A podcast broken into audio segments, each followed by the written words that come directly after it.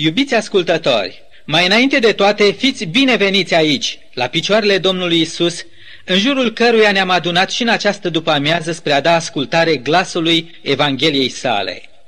Și de data aceasta, ca întotdeauna, el va fi dispus să cerceteze toate nevoile și năzuințele noastre, toate rugăciunile și întrebările noastre și să ne răspundă potrivit cu voia sa, potrivit cu dragostea și înțelepciunea sa infinită.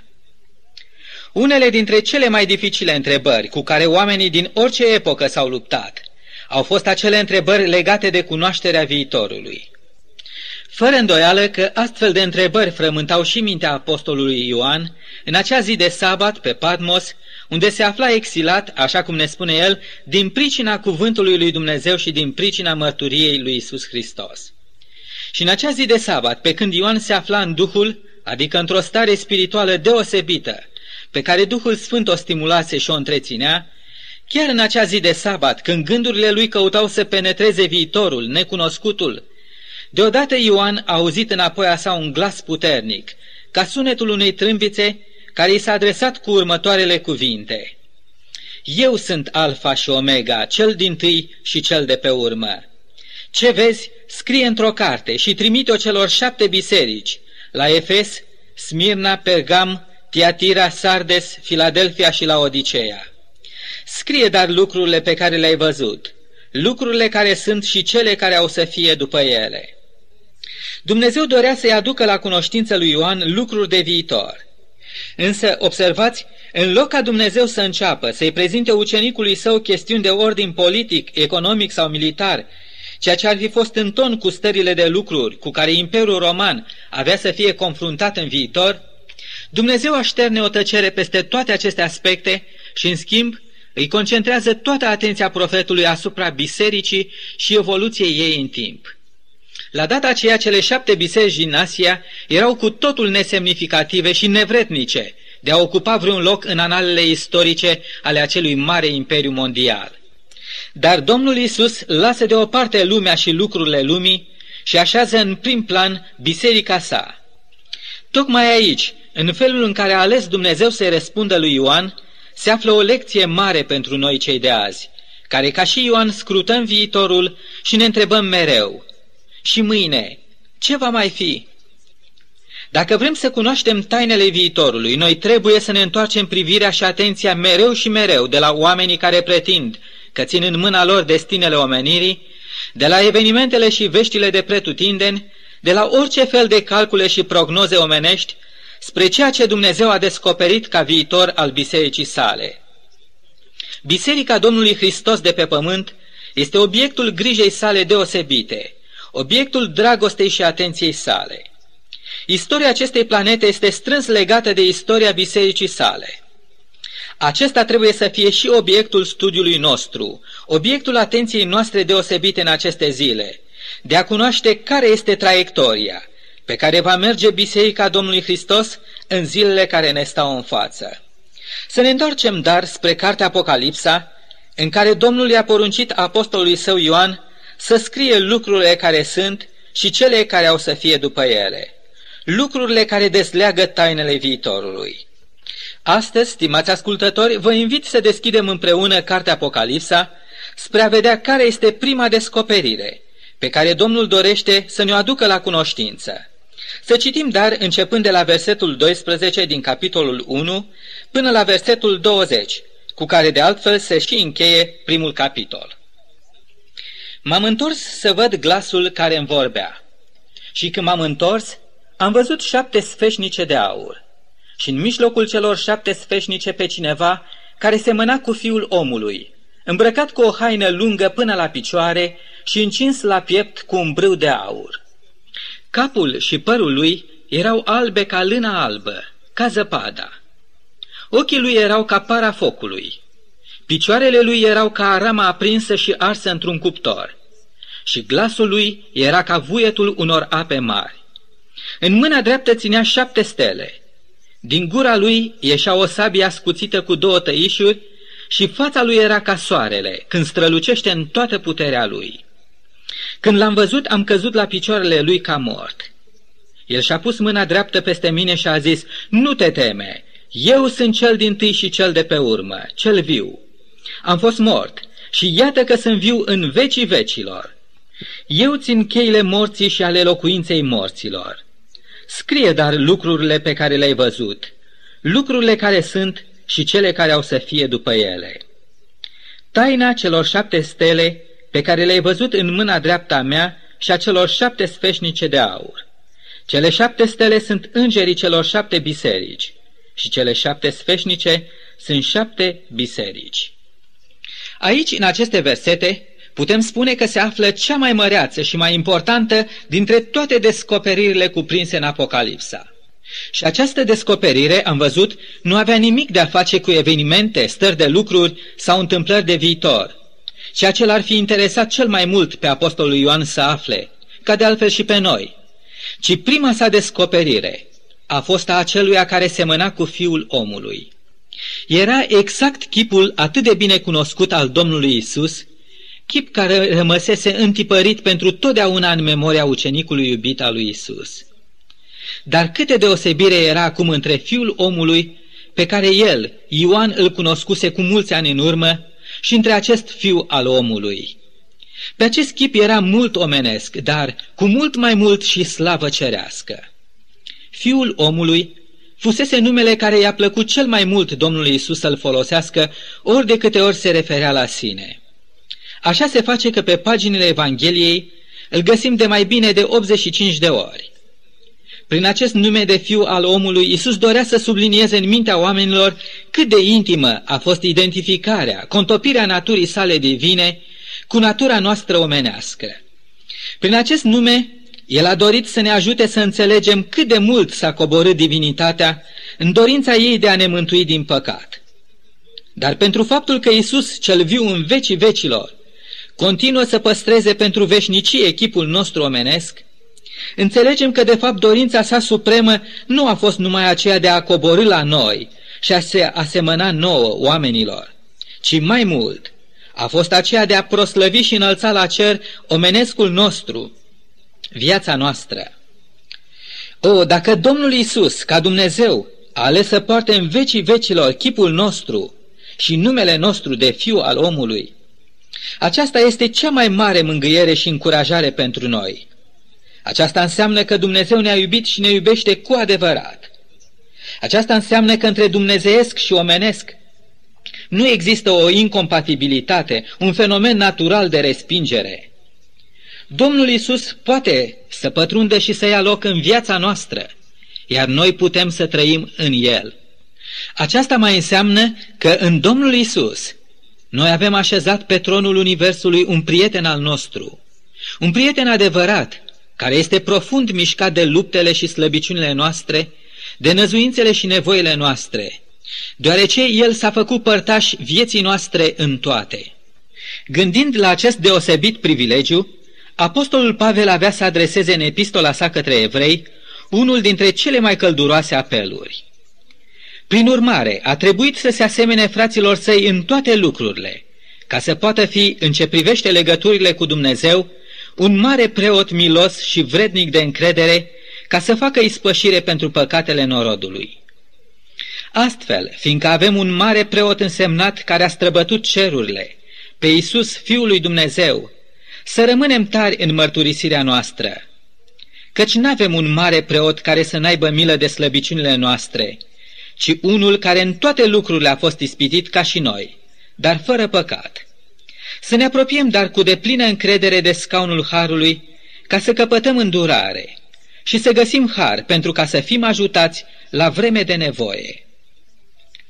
Totuși Domnul Isus, pe care Ioan l-a văzut în acea zi de sabat, nu era încă așezat pe tronul său. Ceva mai târziu, în capitolul 4 cu versetul 14 din cartea sa, Ioan îl descrie ca stând pe un nor alb. Aici, în prima descoperire a Apocalipsei, Isus este văzut pe pământ, în mijlocul celor șapte sfeșnice, coborât la nivelul nostru și atât de aproape de noi încât putem privi la fața sa, la ochii săi, la picioarele sale, la veșmintele sale și putem auzi glasul său. Cele șapte sfeșnice în mijlocul cărora a fost văzut Domnul Isus reprezintă simbolic pe cele șapte biserici amintite de Domnul Isus pe nume. sau, în termeni generali, biserica sa din toate timpurile. Deși nu intenționez să ne ocupăm aici de cele șapte biserici simbolice, așa cum de fapt vom avea ocazia să ne ocupăm pentru o vreme, începând chiar cu emisiunea viitoare, totuși nu pot trece peste un gând pe care prezența Domnului Isus Hristos între sfeșnice ni-l inspiră. Prezența Domnului Isus între sfeșnice înseamnă lumină. Atunci când Isus ocupă locul central în învățătura, viața și lucrarea unei biserici, atunci acea biserică are cu adevărat lumină și ea însăși strălucește ca o lumină într-un loc întunecos. Prezența centrală a Domnului Isus în biserică va umple orice ungher al vieții noastre cu lumină, cu lumina propriei sale vieți, cu lumina adevărurilor sale tăioase ca o sabie ascuțită, dar mântuitoare.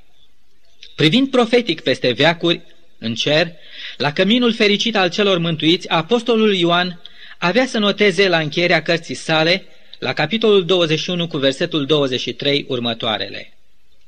Cetatea n-are trebuință nici de soare, nici de lună ca să o lumineze, căci o luminează slava lui Dumnezeu și făclia ei este mielul.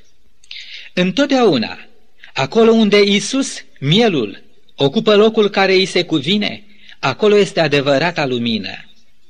Privind mai atent la Domnul Isus, atenția apostolului Ioan este atrasă mai întâi de veșmântul său, o haină lungă până la picioare. O haină lungă era veșmântul pe care îl purtau cândva numai demnitarii sau oamenii din înalta societate, ca un semn al poziției lor înalte în acea societate, spre deosebire de servitorii sau oamenii de rând. În traducerea Septuaginta, această haină este așezată în legătură directă cu veșmintele preoțești. Cândva pe Golgota, la ceasul răstignirii, mâini violente au smuls de pe Iisus cămașa sa și au tras la sorți pentru ea. Și iată-l aici pe Iisus, strălucind de sus până jos, înveșmântat într-o haină nouă, neatinsă de mâini omenești, corespunzătoare cu noua sa slujbă în favoarea omului. Slujba de mare preot, de mișlocitor pentru noi. Și atunci când în univers, la tronul lui Dumnezeu, se va repovesti drama sângelui său ispășitor, aceia care au ales să-și spele hainele lor în sângele său, vor recunoaște mereu și mereu desăvârșirea sângelui divin, neprihănirea propriilor veșminte ale Domnului Hristos, ale neprihănirii sale. Pieptul său era încins acum cu un brâu de aur. Aurul este simbolul divinității. În zilele vieții sale pământești, Isus s-a încins pe sine cu omenescul nostru, pentru care ștergarul de la Sfânta Cină din camera de sus era un simbol al umilinței, al slujirii. La ora aceea, el era servul tuturor, căci, spunea Domnul Hristos, Fiul omului nu a venit să îi se slujească, ci El să slujească și să-și dea viața ca răscumpărare pentru mulți. Dar acele zile de slujire umilită erau de mult apuse. Acum, el și-a reluat adevărata poziție. Adeseori, în anii de slujire de pe pământ, Iisus s-a uitat pe sine însuși, așa încât cei mai mulți dintre oameni l-au considerat a fi omul cel mai de rând. Dar acum Iisus era încins cu slavă. Despre această slavă tot apostolul Pavel avea să scrie în aceeași epistolă către evrei, de data aceasta la capitolul 2 cu versetul 9 astfel. Dar pe acela care a fost făcut pentru puțină vreme mai prejos decât îngerii, adică pe Isus, îl vedem încununat cu slavă și cu cinste din pricina morții pe care a suferit-o. O, ce minunată făgăduință se ascunde aici pentru toți aceia care, ca și Domnul lor, în același spirit de slujire, își consacră viața lor pentru binele și mântuirea semenilor lor. Și cât de mare va fi răsplata cerului chiar și pentru numai un pahar de apă rece. Și ei vor fi încununați ca și Isus cu slavă și cinste. Privind la capul și părul Domnului Isus, apostolul Ioan rămâne uimit. Ele erau albe ca lâna spălată, albe ca zăpada. Aceleași expresii sunt folosite și de prorocul Daniel în capitolul 7 cu versetul 9, atunci când a încercat o descriere a lui Dumnezeu, cel îmbătrânit de zile, a cărui haină era albă ca zăpada, iar părul capului lui ca niște lână curată. Culoarea albă este amintită numai puțin de 16 ori în cartea Apocalipsei, de fiecare dată făcând referință la splendoarea strălucitoare a slavei divine, la neprihănirea Domnului Hristos sau a Sfinților, iar aici la existența sa veșnică. Ochii Domnului Isus erau ca para focului. Ca și focul care încălzește, topește, iluminează sau călăuzește, tot așa și privirea Domnului lucrează în lăuntrul inimii omenești, aducând încurajare, stârnind căldură, așezând lumină pe cărarea vieții și călăuzire divină și protecție. Eu, zice Domnul, te voi învăța și îți voi arăta calea pe care trebuie să o urmezi. Te voi sfătui și voi avea privirea îndreptată asupra ta.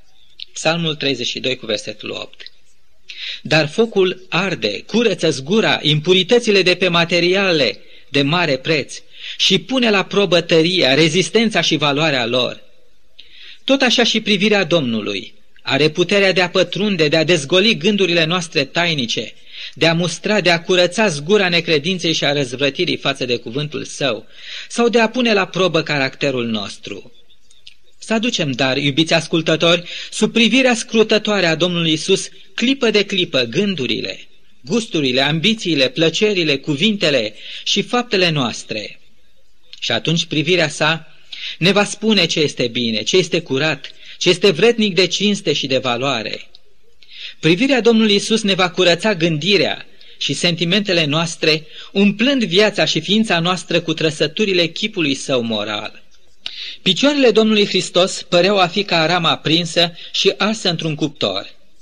Curând după înviere, Domnul s-a arătat ucenicilor săi adunați în camera de sus și închiși acolo de teamă, adresându-le invitația, Uitați-vă la mâinile și picioarele mele, eu sunt. Ei erau plini de neîncredere la ora aceea. Cândva acele picioare care se istoviseră de atâta umblet pentru a răspândi pretutindeni binecuvântările cerului, au fost în cele din urmă răsplătite pentru ostenelile lor prin a fi pironite pe crucea Golgotei. Dar după ce au fost trecute prin focul încercărilor, ele străluceau acum ca rama învăpăiată. Privind la picioarele Domnului, acea învăpăiere i-a vorbit și ne vorbește și nouă azi despre tăria și statornicia planurilor divine, cât și despre strălucita biruința cauzei crucii sale. Aceste picioare vor fi de temut pentru aceia care vor fi aruncați în ziua Marii Judecăți Divine în teascul cel mare al mâniei lui Dumnezeu. Dar vor fi pline de strălucire și biruință pentru toți aceia care au ales să pășească pe urmele pe care picioarele Domnului Hristos le-a lăsat prin această viață. Glasul Domnului Isus ne relatează Apostolul Ioan, era ca vuietul unor ape multe. Apele, în limbajul simbolic al Bibliei, sunt neamurile, lumea, zarva neamurilor.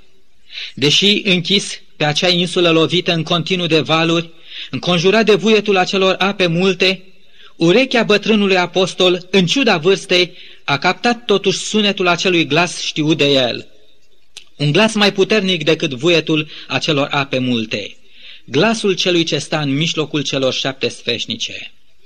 Și viața noastră zi de zi este supusă vuietului apelor, al talazurilor omenirii care ne înconjoară. Uneori presiunea valurilor este prea mare și ființa noastră nu rezistă și riscă să se lase luată de valul lumii.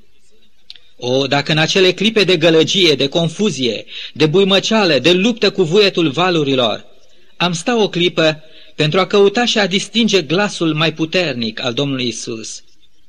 Atunci am fi scăpați. În asemenea ceasuri, Isus este aproape de noi. Adeseori, cei ce aleg să-și acordeze urechea la glasul lumii, de la o vreme pierd capacitatea de a mai distinge glasul cerului. Dar aceia care și-au timp zi de zi să cunoască și să se delecteze cu glasul Domnului Isus, glasul Sfintelor Scripturi, ei niciodată nu vor trăi riscul înstrăinărilor de cer. După căderea în păcat, când omul a auzit glasul Domnului Isus care umbla prin grădină în răcoarea zilei, s-a ascuns imediat. În inima omului glasul Creatorului său era tot una cu glasul judecății divine. Dar același glas avea să fie auzit mai târziu pe cruce, rostind pentru omenire cuvintele păcii și iertării. Tată, iartă-i căci nu știu ce fac. Acesta este glasul cerului, glasul iubirii, care ca vuietul unor ape mari se revarsă pretutindeni peste omenire cu asigurarea, te iubesc cu o iubire veșnică, de aceea îți păstrez bunătatea mea. O, ce minunat este glasul dragostei lui Isus pentru cei păcătoși! Fericită este urechea care astăzi alege să asculte chemarea duioasă a glasului său salvator. În mâna Domnului Isus, apostolul Ioan a văzut șapte stele. Aceasta este mâna care susține, care apără, care liberează, care ajută, care ridică și care călăuzește biserica sa, simbolizată aici prin cele șapte stele. Puterea brațului lui Isus este inepuizabilă, indiferent cât de mare este nevoia noastră. Brațul său este cu adevărat o armă. Dar nicio armă nu este totuși ca sabia gurii sale. Adevărurile care au ieșit din gura sa au fost totdeauna niște adevăruri rostite din iubire, dar în același timp și adevăruri tăioase, niște adevăruri care pătrundeau la rădăcina gândurilor și obiceiurilor oamenilor, la rădăcina caracterului lor. Adevărurile sale erau și au rămas ca o sabie cu două tăișuri, ele fiind niște adevăruri care încurajează, dar care și avertizează, care mângâie, dar care și poruncesc cu strășnicie care exprimă iubire, dar care sunt în același timp și încărcate cu solemnitate și răspundere. După cum spune Apostolul Pavel, tot în epistola către evrei, la capitolul 4 cu versetul 12, Cuvântul lui Dumnezeu este viu și lucrător, mai tăietor decât o sabie cu două tăișuri. Pătrunde până acolo că desparte sufletul și duhul și judecă simțirile și gândurile inimii. Iisus dorește să-și facă lucrarea pe deplin în viața noastră prin cuvântul său. Oare vom permite, eu și dumneavoastră, glasului său, sabiei gurii sale, să pătrundă până în străfundurile vieților noastre? Când era printre noi oamenii, Iisus a rostit următoarele cuvinte pline de solemnitate. Pe cine mă nesocotește și nu primește cuvintele mele, are cine l-o sândi. Cuvântul pe care l-am vestit eu, acela îl va osândi în ziua de apoi. Nu, cred că nimeni dintre noi nu vom alege ca să dăm ascultare cuvintelor sale de-abia în ziua de apoi, în ziua osândirii, ci azi, în ziua mântuirii noastre. Și fața Domnului era ca soarele, ne spune Apostolul Ioan, când strălucește în toată puterea lui. Cred că ați notat bine, strălucire, nu posomorâre. Un clar de soare după o ploaie de lacrimi, însemnând fericire și de aceea bucurie în Domnul. În calitate de conducător al poporului său, pe fața Domnului Hristos nu se poate citi nici pesimism, nici îngrijorare, nici teamă și nici nesiguranță. El este biruitorul. De pe fața sa se degaje curaj și speranță. Și cei ce aleg să pășească în strălucirea feței sale vor fi ca el, biruitori. Într-o zi de sabat, un om, ajuns la vârsta cărunteței și neputinței, împovărat în inima sa de grija pentru soarta bisericii și a cauzei lui Dumnezeu, s-a plecat pe genunchi și a început să se roage. Doamne, spunem care este viitorul la care ne-ai chemat și pentru care ai adus la viață biserica ta. Vor ajunge oare ca împărățiile acestui pământ să biruiască și să nimicească biserica ta? Nu, nu te teme, a răspuns Isus, eu sunt cel din tâi și cel de pe urmă. Iată că eu sunt viu în vecii vecilor. Ce minunată descoperire, ce strălucită asigurare pentru toți cei ce privesc astăzi cu îngrijorare spre viitor. Viitorul nostru, ca și cele șapte stele, este sigur în mâna celuia care ne-a iubit și a murit pentru noi. De aceea lăsați, iubiți ascultători, ca parlamentele lumii să-și continue sesiunile lor de lucru. Dați voie guvernelor să-și urmărească agenda lor de probleme de rezolvat. Lăsați-i pe oamenii de știință să viseze și să proiecteze o lume mai bună după vederile lor. Și îngăduiți reporterilor și crainicilor să alarmeze lumea cu tot felul de știri. Iar noi să ne luăm timp de a privi din ce în ce mai mult spre acela care ne-a asigurat și ne-a mângâiat cu făgăduința sa. Nu te teme, căci eu sunt cu tine. Nu te uita cu îngrijorare, căci eu sunt Dumnezeul tău. Eu te întăresc tot eu îți vin în ajutor. Eu te sprijinesc cu dreapta mea biruitoare. Amin.